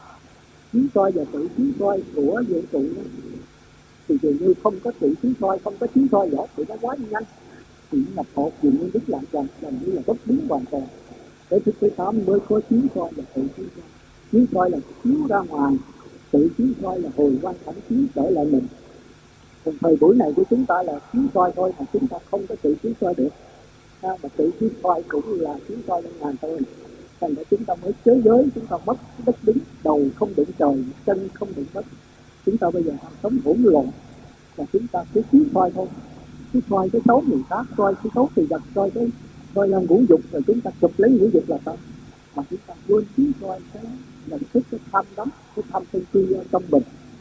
Cái này mới là cái nguồn gốc cái cội nguồn của đâu thành ra chúng ta luôn luôn trong đạo Phật chúng hồi quan bằng chiếu. Hãy nhớ rằng có chiếu soi ra ngoài. Thì xin làm ơn chiếu soi trở lại một chút chứ đừng có bỏ quên cái sự chiếu soi hồi quan bằng chiếu. Mà nếu tự chiếu soi mà sao động thì không kêu là tự chiếu soi được, không kêu là hồi quan bằng chiếu được. Nghĩa là nhận thấy tham sân si rồi cải chữa tham thi thì đó không phải là hồi quan phản chiếu, không phải là tự chiếu soi hay đúng là tự chiếu soi bằng cách sao động thì nó chỉ là một cái vấn đề lẫn quẩn như con chó mà chạy theo cái đuôi vậy thôi. Đó là chúng ta thấy rằng đau khổ. Tôi thì chưa đau khổ vấn đề tôi pháp môn đối trị đấy. Thì nó không phải là sai. Nhưng mà nó chưa có nổi tận gốc cái thao môn chi đâu thì ở đây chúng ta nên nhớ tôi gặp lại chiếu soi và tự chiếu soi đó thì vỏ võ trụ đó. Thì không có dùng chiếu soi và tự chiếu soi được. Chiếu soi và tự chiếu soi làm một thôi. Vì nó quá nhanh không thấy là chiếu ra không thấy trở về, mà trở về tức là đi ra đi ra tức là trở về. Chút nó quá nhanh nó một cách thần tốc. Tới từ xuống hai lần da của cá nhân thì bắt đầu chuyển biến chậm lại. Thì chúng ta mới dùng chiếu soi được tự chiếu soi. Nhưng nên nhớ nó khác với chiếu soi tự chiếu soi của năm thức đầu. Thức đầu chiếu soi tự chiếu soi bắt đầu chiếu cấp mà do nó xuống cấp như vậy nó thành ra cái cánh cạnh của nó mới bắt đầu cô đồng hơn bắt đầu hơi hơi rẽ rệt hơn. Rồi chiếu soi và tự chiếu soi cái thức thứ sáu mình tôi mới dùng chữ là ít tự chiếu soi thức thứ sáu là nó chiếu soi ra nó chiếu soi trở lại nhưng mà quá chậm rồi. Thành ra nó bắt đầu ít tự chiếu soi quá chậm đi. Thành ra sự vật làm như muốn có tướng rồi. Mình có tướng rồi. Thành ra do đó mà cái sao động mới cải chữa được mới dung thông nó được. Chúng ta thấy thành cái cái cái, cái duy thức này rất hay nhưng mà đòi hỏi chúng ta phải có sự nghiền ngẫm. Cái dùng chữ nghiền ngẫm tôi thực sự không nhớ nghiền là cán cho nát ra. Nó ngẫm là suy ngẫm cho tới cùng. Là cán cho nát ra suy ngẫm từ suy liên đó thì nay ra chúng ta mới thật là chúng ta thấy tất cả những cái vọng tưởng chúng ta thì rất là suy liên nhưng mà nếu không hiểu đường đi nước bước với nó thì đừng có mong giải thoát. Muốn bắt cọp thì chúng ta phải dài ăn cọp muốn bắt ăn cướp chúng ta phải biết đường đi nước bước cho ăn cướp thì chúng ta mới vượt tình thành ra dầu nó là vọng nhưng mà chúng ta phải hiểu được từng chi tiết cặn kẽ đường đi bước bước của hình diễn biến của giọng. Thì mai mới thoát được cái giọng thôi. Thì sau thoát được cái giọng rồi, tất cả cái giọng thì trở thành chơi. Hay nói đúng là trở thành cái dị dụng của chơi như thì thành ra đời cuối cùng cũng không có bỏ giọng nào hết. Thì tất cả giọng đều là dị dụng của chơi như nếu không có giọng này thì chúng ta không giáo hóa và sự vật muôn hình màu sắc này để không được đẹp đẽ. Chúng ta sống cuộc sống cây khô cá chết. Mình sống phải cái dạng di dụng cho cái cây xanh thôi. Đó thì tôi đã nói chiếu coi tự chiếu coi của thức thứ tám. Và năm thức đầu và chiếu coi rất ít, tự chiếu coi của thức thứ sáu tôi dùng chữ rất ít, tự chiếu coi cho thực sự ta hiểu cũng là chiếu hồi quan bản chiếu vậy. Nên bắt đầu nó quá chậm rồi nó bắt đầu cô động rồi bắt đầu hiện hình hơi đỏ rệt rồi nó phải hiểu như vậy còn cái thứ ba là bất lạc bất khổ thọ thì khi làm xả thọ có chút thứ tám khác còn bất lạc bất khổ thọ cái giới trụ thì chúng ta chỉ rằng chưa khó không thể dùng danh từ cho giới trụ hết á. Vì nó nơi đây là chẳng có không gian, chẳng có thời gian, thì tất nhiên là không có vấn đề trí coi tự trí coi mà cũng không có hiện lượng tấn cảnh, mà cũng không có bất lạc bất khổ, không có gì hết. Mà có tất cả. Tất cả đều xuất phát từ đó mà không có trùng tất cả nghe đây kỹ nhau nói, bữa nay tôi đi đó. Tôi nói tới rồi tôi nói vui nhưng mà không cách diễn tả thành khác được. Thành ra là do giới tự chúng ta sẽ bỏ đi. Bên và nó không phải là hiện lượng tánh cảnh, mà nó là bao trùm vô lượng, vô biên hiện lượng tánh cảnh. Nó không phải là chiếu soi, tự chiếu soi hay đứng lặng và đập vào đứng lặng nhưng nó bao trùm hết vô lượng, vô biên chiếu soi và tự chiếu soi cũng vô lượng, vô biên các hành giác nó cũng không phải là sự ác vô kiến vô kiến gì hết. Nó bao trùm hết tất cả những vô kiến vô kiến của những cả. Thì chúng ta đừng nói gì nhưng nó bao trùm hết tất cả. Thì bây giờ qua cái bất lạc bất khổ thọ của thức chứ đó, thì chúng ta như tôi nói là nó là như tức là thì chúng ta biết được sự vật đó theo cái phòng thu của chúng ta là biết bằng thức chứ đó. Thì bằng tư tưởng, mà tư tưởng nó còn không biết thức cái bãi hoạt động sao thì đừng có thức chứ đó còn thức thứ tám thì khoa học bây giờ dùng cái chân từ hay thì cái thức thứ tám đó là vô thức. Thức là biết vô là không là không biết. Thức cái toán không biết cái chiến điểm gì ta, giờ khoa học bây giờ bắt đầu có cái từ đó. Thức thứ bảy thì khoa học nó là tìm thức. Nhưng mà giải thích không gần tôi có coi là bây giờ phá nhưng mà nó giải thích cái vô thức vô thức rồi không biết gì hết. Theo Phật giáo thì vô thức là không biết gì hết mà biết tất cả. Với pháp tạng hết cách lờ mờ mờ mờ không phân biệt như thế nào là Bồ Tát Phật như thế nào là ta nhưng mà không phân biệt nó chính là một cái dở cũng là cái hay. Thật ra đứng trên phương diện hiện tượng đó thì Bồ Tát với Phật với ma quỷ đó thì khác nhau rất xa nhưng đứng trên phương diện bản thể đó, thì Bồ Tát Như Lai với ma là thứ thôi thứ thôi. Phật tánh của ma của quỷ thì cũng bằng tánh của Bồ Tát Như Lai không có khác không có Phật tánh thứ hai nữa nhưng Bồ Tát Như Lai nhận được Phật tánh còn ma quỷ chưa nhận Phật tánh rất là tự cao cái tu không phải là mình cầu cái Phật tánh của Bồ Tát Như Lai cho mình. Thì Bồ Tát Như Lai Phật tánh là một thứ thôi. Nhưng mà cái này chỉ con đường để mình trở về nhận lại Phật tánh của mình bằng với Như Lai. Bằng đó là cái độc đáo của là cái mà tôi thích thú nhất mà tôi đi tu thì tôi vô tôi, tôi không phải đi tu mà để hầu những Như Lai. Hay là nó ôm bằng chân Như Lai hay là ăn mài cầu cảnh cái gì với Như Lai. Không cầu cảnh không có vấn đề nếu mình cầu cảnh Như Lai thì Như Lai tắm cho mình một đỏ không cầu cảnh ai hết. Nhưng mà phải nhờ nó Như Lai. Nhờ cách thức, nhờ những cái ngọn đuốc, nhờ cách chỉ đường cho mình tu tập, mình sẽ trở về đó và mình tương đương bằng với Như Lai. Thì Phật tánh là chung, hay là do vũ trụ là chung của tất cả, chứ không phải riêng của Phật Thích Ca Mâu Ni, mà là của chư Phật tử, của trâu, bò, heo, chó, của cỏ, cây, đất, đá từ có cái Phật tánh như là và Thích tâm chúng ta hiểu như vậy mình Phật hay cái sáng tỏ cái chúng ta được tự tại, chúng ta không nô lệ vào bất cứ ai hết. Nhưng mình nói như vậy không có nghĩa là chúng ta không cần phải thích ca, chúng ta rất cần. Vì đó là ông thầy hướng đại là ngọn đuốc soi đường để chúng ta nối tiền đăng, nối tiếp với ngọn đuốc của chúng ta. Nên mà chúng ta đừng bao giờ cầu cảnh, đừng bao giờ nô lệ, đừng bao giờ ôm chân ngài đừng bao giờ xin tỏ một cái gì ở ngài hết. Nhưng chúng ta nghe lời và phải thực hành theo con đường chỉ dạy cho ngài đó là chúng ta đền ơn ngài không bất cứ con gì không có. Hiểu được như lai đó là tỷ báo như lai thì tôi đã nói bây giờ chúng ta tiếp tục. Thì, thì bất lạc bất khổ gọi là thức thứ sáu là hồn nhiên còn của năm thức đầu nó là tức là có thể cải thiện được. Thì thức thứ sáu nó có thể cải thiện được. Nhưng mà cải chữa thì nó qua lại thọ khổ thọ. Chút nữa chúng ta trở lại vấn đề này. Còn bất lạc thức khổ thọ, của thức thứ sáu thì khác đấy. Nó không giống như bất lạc cái khổ thọ, của năm thức đầu. Mà cũng không khác mấy. Thì nó cũng là bình thường. Nhưng mà nó thêm một cái nữa là như thì cái này xin nhớ tôi thêm vô nhá tôi tử phải phải phải người lắm á nếu tôi sai là tôi sai đỏ đấy còn chú phật tử mà tin tưởng hoàn toàn ở tôi thì sai đỏ chịu quá. Cái này là trong di thức không có, nhưng mà tôi sẽ vô thôi. Tôi thấy nếu mà không như vậy là không sáng tỏ. Tôi nắm lấy gốc thì từ đó tôi không ra. Khi trong di thức thì bất lạc với khổ thọ, thức thứ sáu cũng đều bất lạc với khổ thọ, bất lạc với khổ thọ thứ năm phút đầu cũng bất lạc với khổ thọ.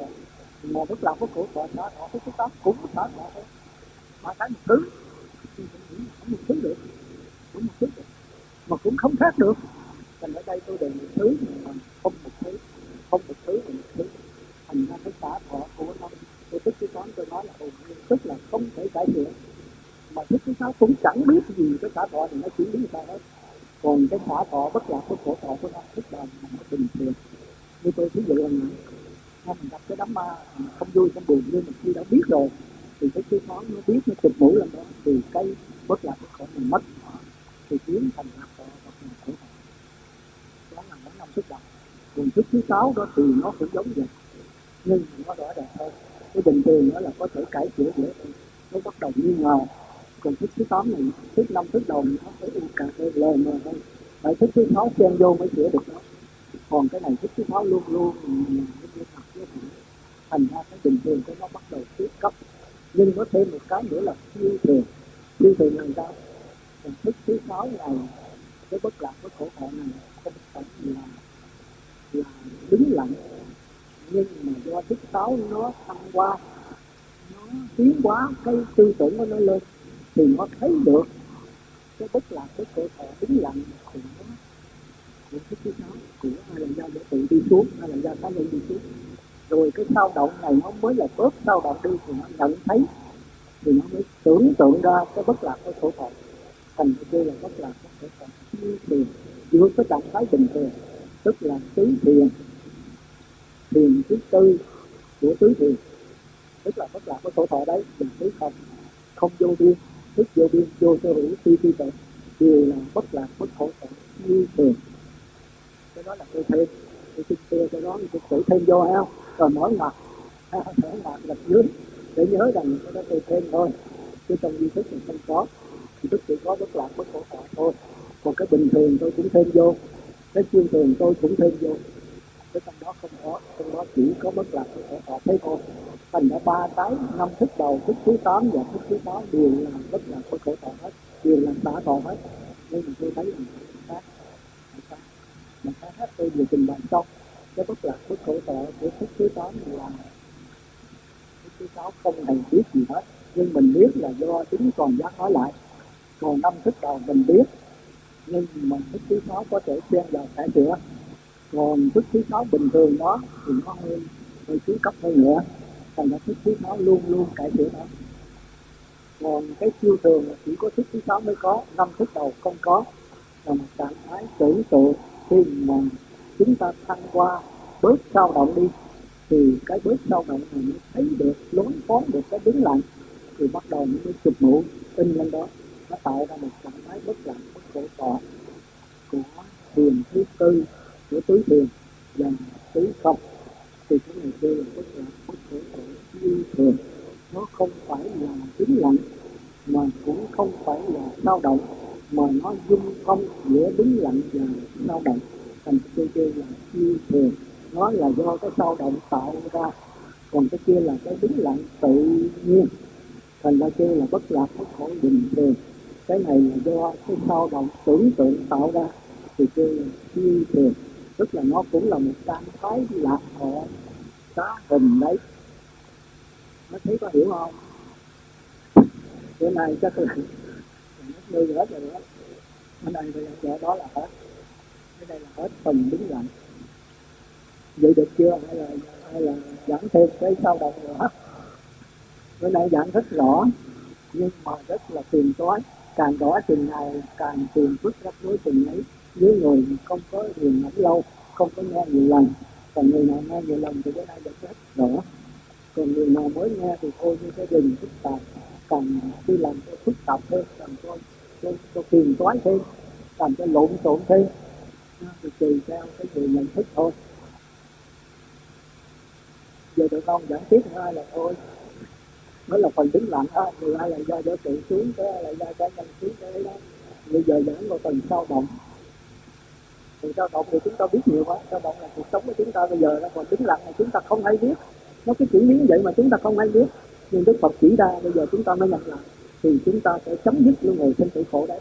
Chấm dứt rồi trên tử khổ là do cái cái đứng lặng à, chúng ta phải bắt đầu từ cái đứng lặng cái thứ sáu qua đứng lặng năm thứ đầu. Qua cái đứng lặng của kiên cố, lọt do cái đứng lặng của thức thứ tám, thì chúng ta đang bỏ lại. Chỉ có như thôi. Còn bây giờ phần sao động à, phần sao động là phần chúng ta đang sống này chúng ta cũng không ai biết. Nhưng mà giảng thì dễ hiểu đó. Vì chúng ta sống này nhận ra liền lấy cái ý thức mình nhận thì thấy nó nó khó như vậy. À, còn cái đứng lặng này thì phải tu tập mới được. Chứ không phải dễ lại mà chính đứng lặng này mới soi tỏ cái sao động còn cái sao động thì không biết được cái đứng lặng chúng ta thấy người nào mà ít sao động người nào mà đứng lặng lặng để lắng nghe người đã hiểu được cái người sao. Còn cái người sao động mà lăng xăng như con khỉ như con diện, thì không hiểu được cái, cái người chính đắc người đứng lặng. Thành lúc nào mà chúng ta đứng lặng chúng ta đừng phê phán đừng chỉ trích đừng tiện đừng ác đừng thương đừng ghét thì chúng ta sẽ hiểu được tất cả mọi sự.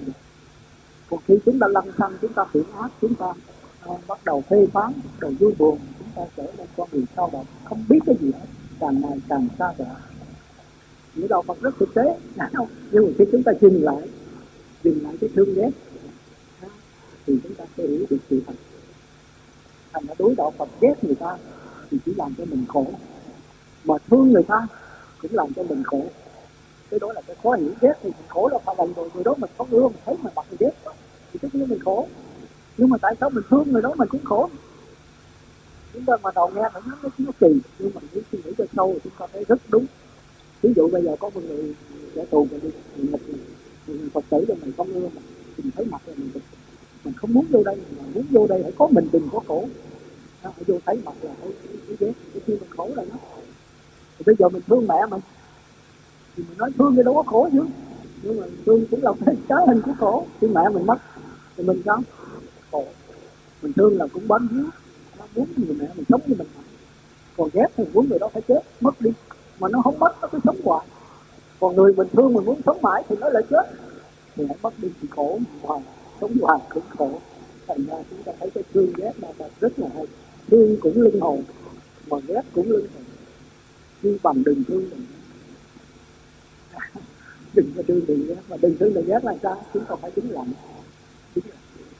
Chứng lặng tức là nhìn cái thương, nhìn cái ghét. Thương ghét là do tư tưởng, do do tâm cái tâm này chúng ta không cải sửa được. Nếu cải sửa thì thương qua ghét ghét qua thương. Không đừng nên ghét người khác mình nên thương người khác. Chúng ta thấy hồi đó tôi học cái đó, tôi thấy dạy rất hay. Nhưng mà tôi thấy cũng không hay gì lắm. Đừng nên ghét người khác mà nên thương người khác. Mà nếu ghét thì luân hồi, mà thương thì sao? Thì cũng cứng hồn mình thương thì luân hồi cảnh giới tốt. Nếu nên thương nên thương thì nên thương, đừng ghét. Thì cũng tốt. Nhưng mà nên nhớ thương của luân hồi. đó khi nào thương tất cả mọi chúng sanh cho cái đất đá cỏ cây thì cái tình thương này không phải là cái thương nữa. Thì cái này là cái đạo từ bi cái khác nữa. Còn thương bây giờ chúng ta là cái thái nhiễm đang cứ bi ái chứ thì cái bi đó khác còn thương một số người này mà không thương người khác, thì cái thương này vẫn là tội thương chúng ta thấy khi nào chúng ta đứng lại là chúng ta nhìn cái diễn biến của thương đế mà chúng ta đừng cải sửa gì hết. Nó ghét thì cứ biết nó ghét thôi. Đừng cải sửa thành cái thương thấy cái đứng lặng thì chính là cái chỗ trở về của chúng ta. Cái đứng lặng mà không có thương, có ghét. Thì khi mình khởi lên cái tâm tư thương người khác, có mình thương, có người khác thương, người khác được thương, thì cũng phải nhận được cái tư tưởng thương chứ đừng có chạy theo nó, đừng có nó là tốt và ôm nó làm cái làm cái nhận thức của mình thì mình. Sẽ nó cũng không phải là nhận thức thật sự. Cái ghét, cái nhận thức ghét người khác cũng không phải là nhận thức thực sự. Một cái nhận thức mà thương người khác cũng chưa phải là nhận thức thực sự chừng nào thương hết tất cả mọi chúng sanh cái tình thương này bao la để là không có thương đối với ghét nữa, thì cái này là cái tư duy đúng lặng tuyệt đối. Có thế thôi, nhưng mà chúng ta phải đặt sâu vào à, bây giờ lên một chút để tự suy nghĩ coi có hiểu được không? Nếu hiểu rồi tôi giảng tiếp. Còn nếu không hiểu thì ngay ở đây chúng ta trả bài. À, tức là nói lại coi hãy là tôi nói cái gì? À, rồi tôi bắt đầu giảng tiếp nữa. giờ tôi nói là nói từ ai là do vũ trụ xuống, ai là do cá nhân mà đi vào phần tính lặng còn bây giờ ai là do vũ trụ xuống, ai là do cá nhân mà đi vào phần sao động. Nhưng mà nên nhớ chia sao động đứng lặng, chúng ta hồi chúng ta theo tư tưởng cho nói vậy là nó hai cái hay sư thì chết tôi nữa. Còn nói nó một phải sư thì lại chết tôi nữa. Nó không phải một mà không phải hai.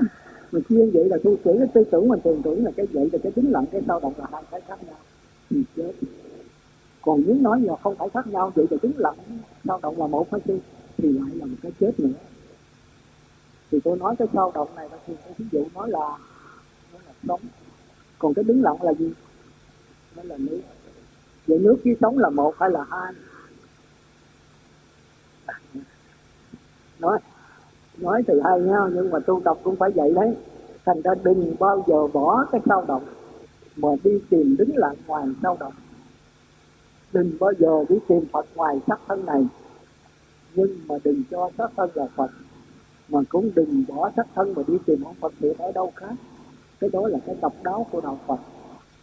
Đừng bao giờ bỏ cái sống mà đi tìm nước, mà đừng bao giờ nhận sống là nước. Nhận sống là nước thì chúng ta chết. Hiện bây giờ chúng ta đang nhận sống là nước, đang nhận cái xác thân này là ta, đang nhận cái cảm giác là ta, đang nhận cái tư tưởng là ta đang nhận cái ý chí hành động, hành vững. Cái nghiệp là ta đang nhận những kiến thức, kinh nghiệm kiến ức trong ai là gia thức thức thứ tám là ta. Đó là chúng ta nhận sống là nước. Đó là cái chết của chúng ta. Rồi nói vậy thì tất nhiên là bây giờ con bỏ ngũ vững này, con đi tìm cái, bỏ cái sống này, con đi tìm nước hay chi thì lại là một cái chết thứ hai nữa. Thành ra ngay trong xác thân này chúng ta biết là nó không phải là ta. Nhưng mà trong xác thân này có cái chân tâm, có cái chân ngã. Trong cảm giác có chân ngã, trong tư tưởng có chân ngã, có cái chân ta đấy. Trong ý chí, hành nghiệp có cái chân ngã.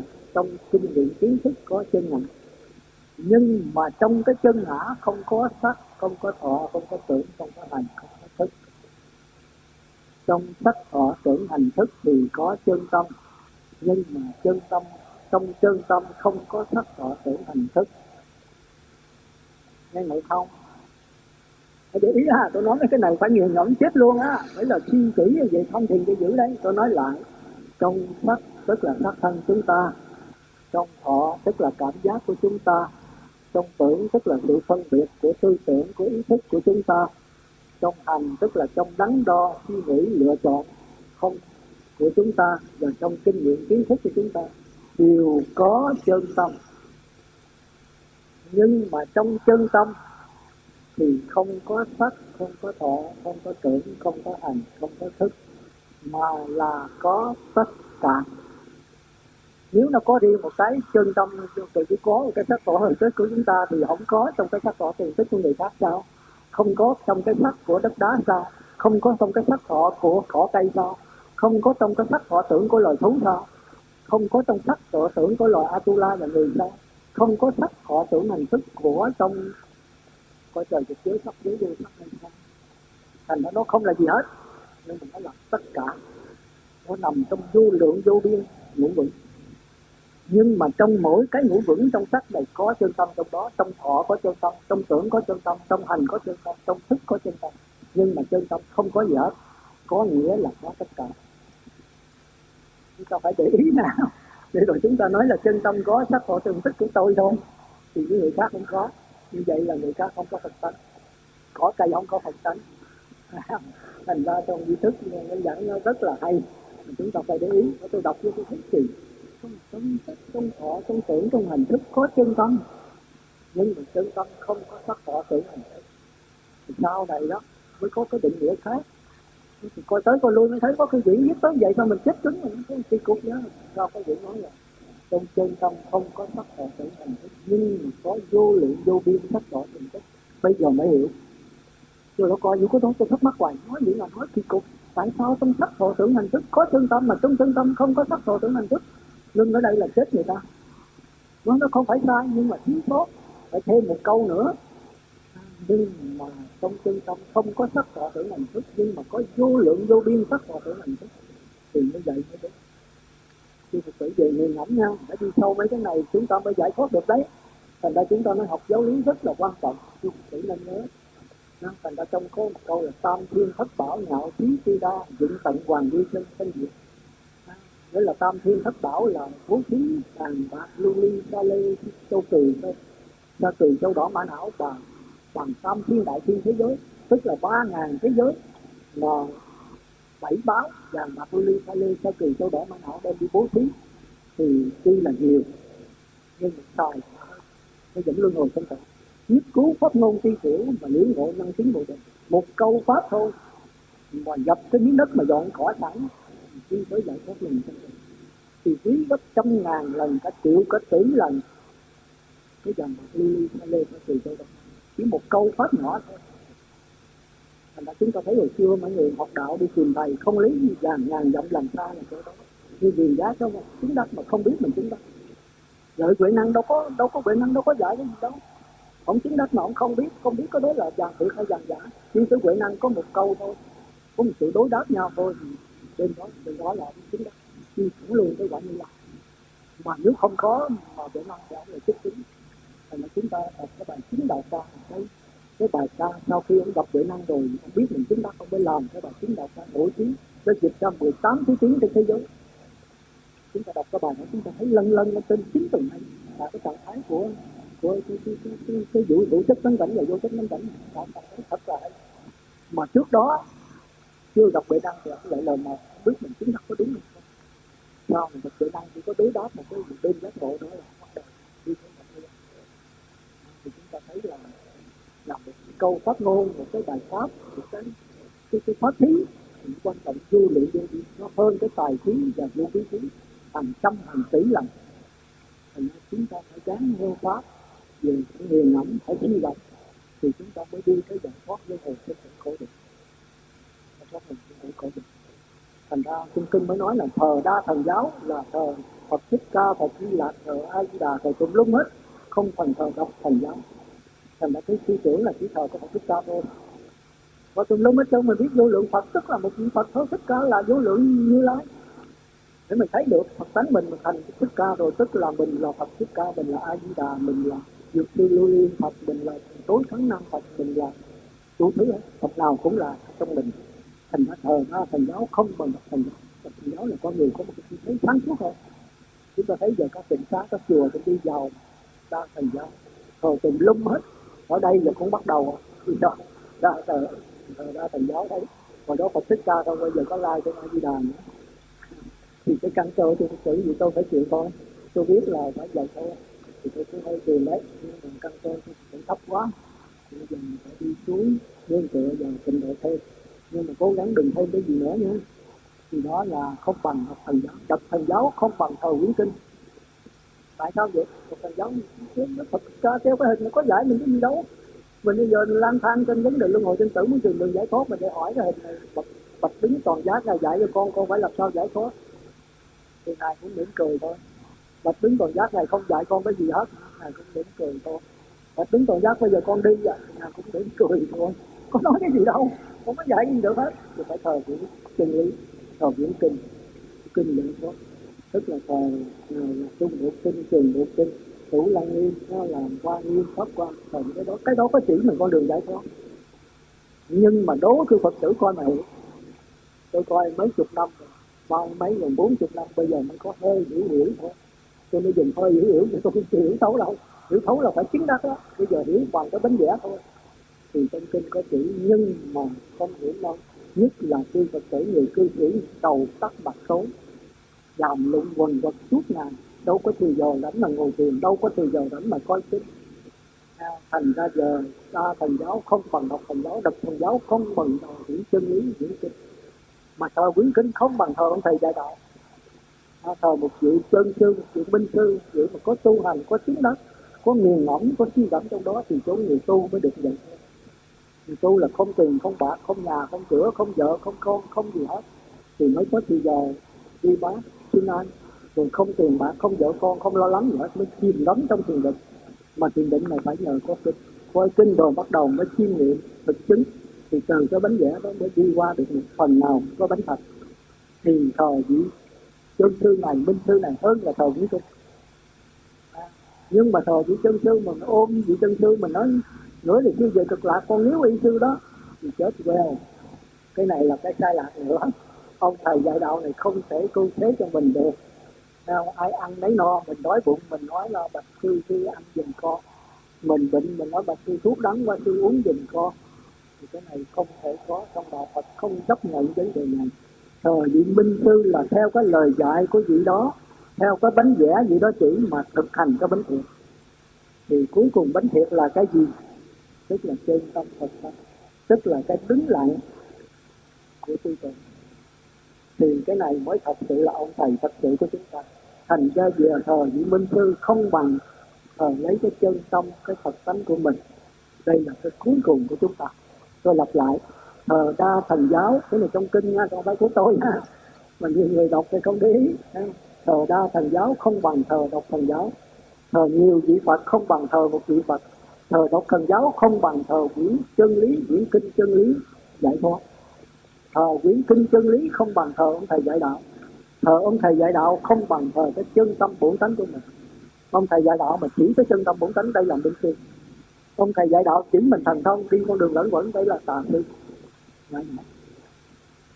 thành ra đạo Phật là đạo của trí tuệ. Chúng ta thấy các bản là duy tuệ thì nguyện. Mà nếu chúng ta không trí tuệ được thì chúng ta phải duy duy nguyện dưỡng sanh.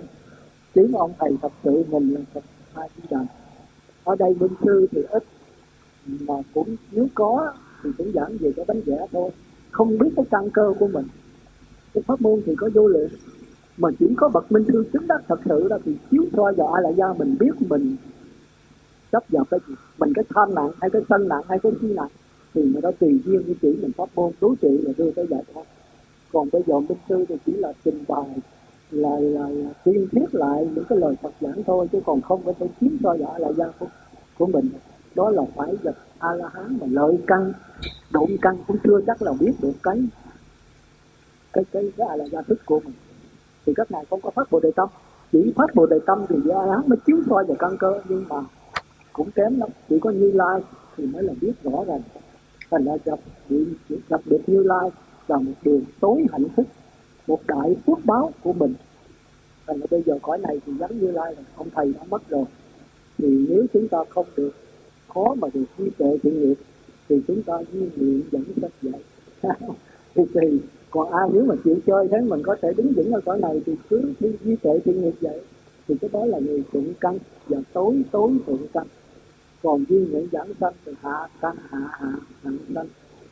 Thì chúng ta thường chúng ta đừng tự cao. Chúng ta thấy thành ra tôi thấy ở đây là phải thiền tịnh, giao nhau nếu ai tu thiền được thì càng tốt.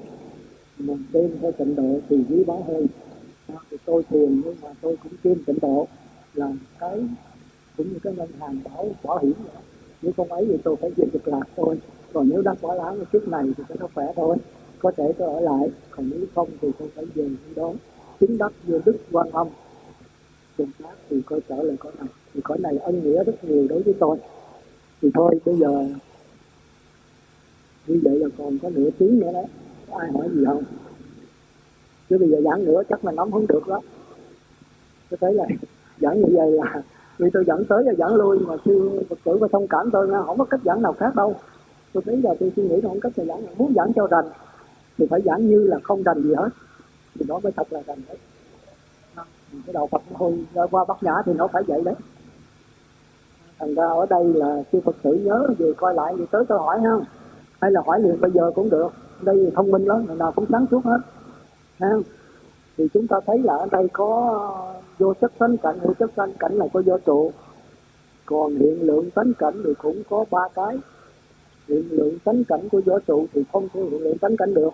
Mà phải chưa là vô chất tánh cảnh và hữu chất tánh cảnh.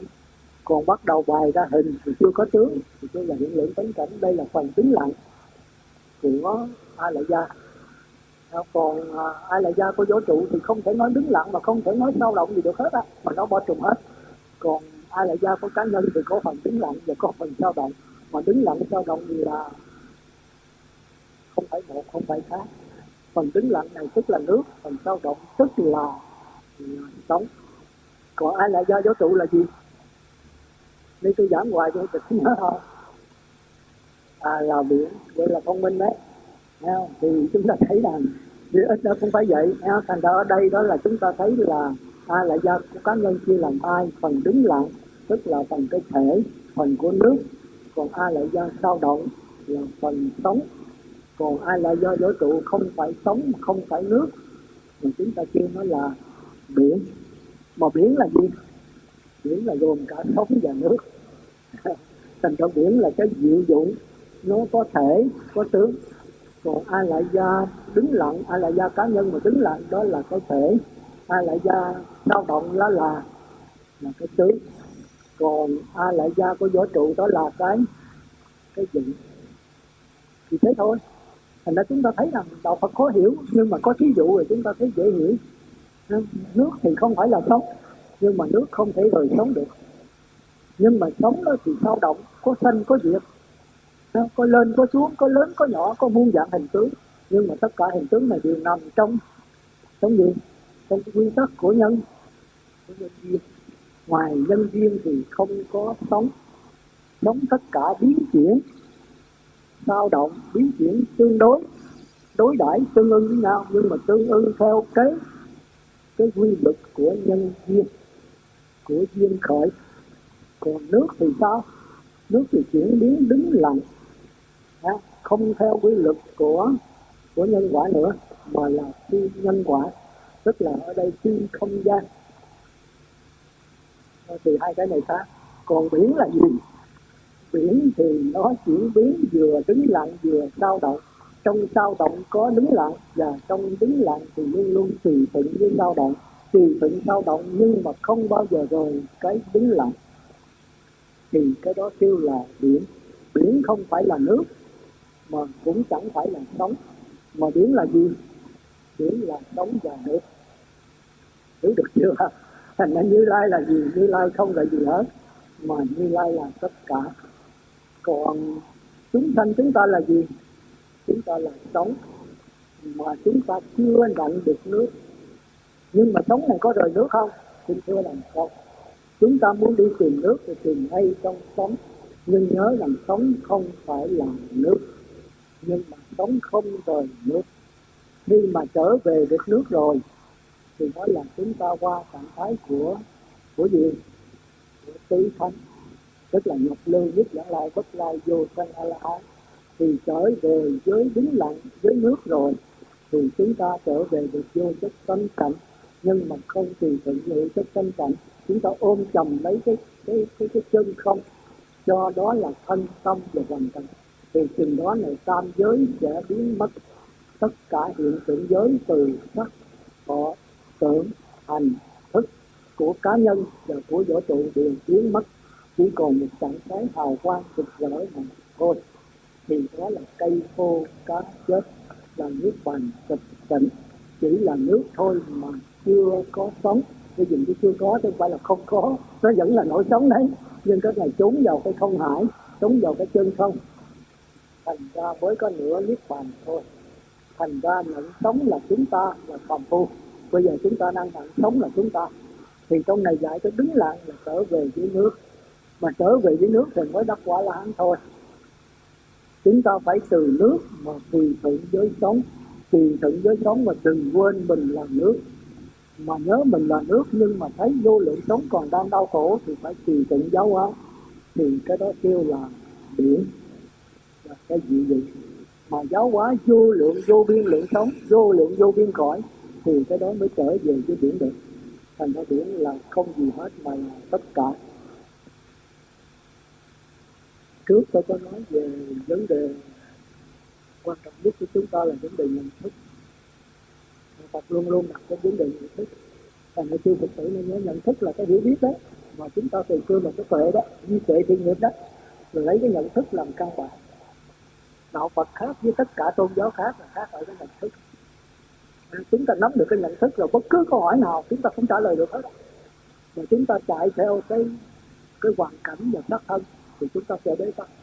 Nhưng mà chúng ta nhắm được cái tâm, cái nhận thức rồi, theo cái tâm mà trả lời thì sẽ thông suốt hết.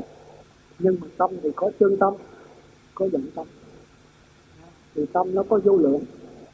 Vọng tâm có vô lượng thì chân tâm cũng có vô lượng. còn cái chân tâm vũ trụ thì không thể nói là cái gì hết. Xong nó bao trùm hết tất cả. Thì ở đây chúng ta thấy rằng cái nhận thức của chúng ta ở đây nó có ba thứ. Nó rất nhiều, nhưng mà gom lại có ba thôi. Thì trước tôi đã nói một, đó là là cái nhận thức trực giác đi thẳng vào sự vật không có qua cái sự phân biệt của tư tưởng.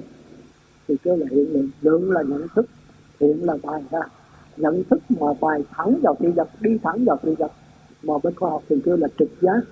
Thì cái đó là cái nhận thức về tánh cảnh, nhận thức về cái cảnh thật của tất cả võ trụ hiện tượng giới này. Thì chúng ta sẽ thấy được là tất cả hiện tượng giới này là không có hình tướng. Thì đó là thật tướng. Thật tướng là vô tướng, tức là không có hình tướng. Đó là cái nhận thức của bậc thánh nhân mà chúng ta đang tu tập để trở về đó còn cái nhận thức thứ hai đó kia là nhận thức tỷ lượng. Tỷ lượng là gì? Tỷ là so sánh chỉ giải lượng là nhận thức. Nhận thức bằng cách so sánh, phân biệt, chia sẻ, thì kêu là tỷ lượng. Tức là nhận thức của chúng ta hiện tại. Nhận thức bằng thức thứ sáu, có sự phân biệt, có sự suy nghĩ, nhận thức bằng lý trí. Còn cái nhận thức thứ ba đó kêu là phi lượng phi là gì? Phi là chẳng phải. Lượng là nhận thức. Là chẳng phải là nhận thức. Cái đó không phải là sự hiểu biết. Theo đạo Phật, hiểu biết sai lầm thì không phải là hiểu biết. Chính hiểu biết đúng đắn. Bằng phân biệt đó, thì cái hiểu biết này mới đi tới cái phi hiểu biết. Đi cái siêu hiểu biết. Muốn đi tới tánh cảnh, muốn đi tới hiện lượng, thì chúng ta phải đi tới cái chân tỷ lượng thì nếu chúng ta đi cái tợ tỷ lượng rồi, không bao giờ đi tới chân hiện lượng được. Nhưng mà trong đó chúng ta thấy rằng có cái chân hiện lượng, có cái tợ hiện lượng, có cái chân tỷ lượng và có cái tợ tỷ lượng. Chân là đúng đắn, còn tợ là sai lầm. Tợ là tương tợ nhưng thật sự không đúng. Thì ở đây chúng ta thấy rằng thức thứ tám thì nó là chân hiện lượng vì cái hiện tượng nó là cái hiện tượng đúng đắn. Nó trực giác, mà không có ai cải sửa gì nó được hết. Không ai biết được nó hết. Tôi cũng quan trọng tôi nói, tôi nhắc lại đó, là thức thứ tám chuyển biến như thế nào? Thì thức thứ bảy thức thứ sáu, năm thức đầu không hề biết được nó. Nó có thể hợp tác với thức thứ bảy thứ sáu, năm thức đầu. Nó có thể hợp tác với thức thứ bảy thứ sáu không cần năm thức đầu. Nó có thể hợp tác với thức thứ bảy không cần thức thứ sáu năm thức đầu nó có thể làm việc một mình không cần thức nào hết. Độc đáo à đọc độc đáo thành ra mấy thức khác không thức nào hiểu được thức thứ tám hết. Nó chuyển biến như sao nó diễn biến như thế nào? Phàm phu chúng ta không biết được. Mà dầu cho đi tới cõi trời mà, mà, mà sắc giới vô sắc giới cũng không biết được cách chuyển biến của nó. Cho tới quả nhập lưu nhất dẫn lai bất lai cũng không biết được cách chuyển biến của nó. Chỉ có quả là hán là biết được một phần thôi có như lai mới biết được toàn diện của nó. Thì chúng ta thấy rằng cái khoa học kia nó là vô thức khoa học đầu hàng là cái thức mà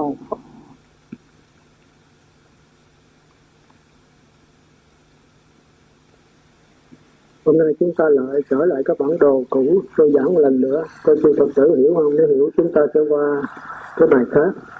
Tôi nhớ cái à, cái sắc thân. Thành ra cái cái sanh cái già cái già đâu có khổ nhưng mà không chịu được cảnh già, so sánh cái già của mình với người khác. Thì chính cái so sánh là mới làm chúng ta khổ. Mà so sánh là gì? Là tư tưởng. Nếu không có tư tưởng là không có sự so sánh. Đức phật cũng già 80 tuổi mà đâu phải ít. Thì 80 tuổi là ngài nói cái thân ta bây giờ, a nan ơi, thân ta cũng như chiếc xe, nó rã hết rồi, bù lon rồi xúc hết rồi. Thì tất nhiên nó phải đi kiết lỵ một đêm hai mươi mấy, ba chục lần. Nhưng mà sáng là tỉnh bơ, chỉ có a nan biết thôi. Các chư tỳ kheo và thiện nam tín nữ đến không biết rằng đức như lai bệnh mặt ngài cũng vẫn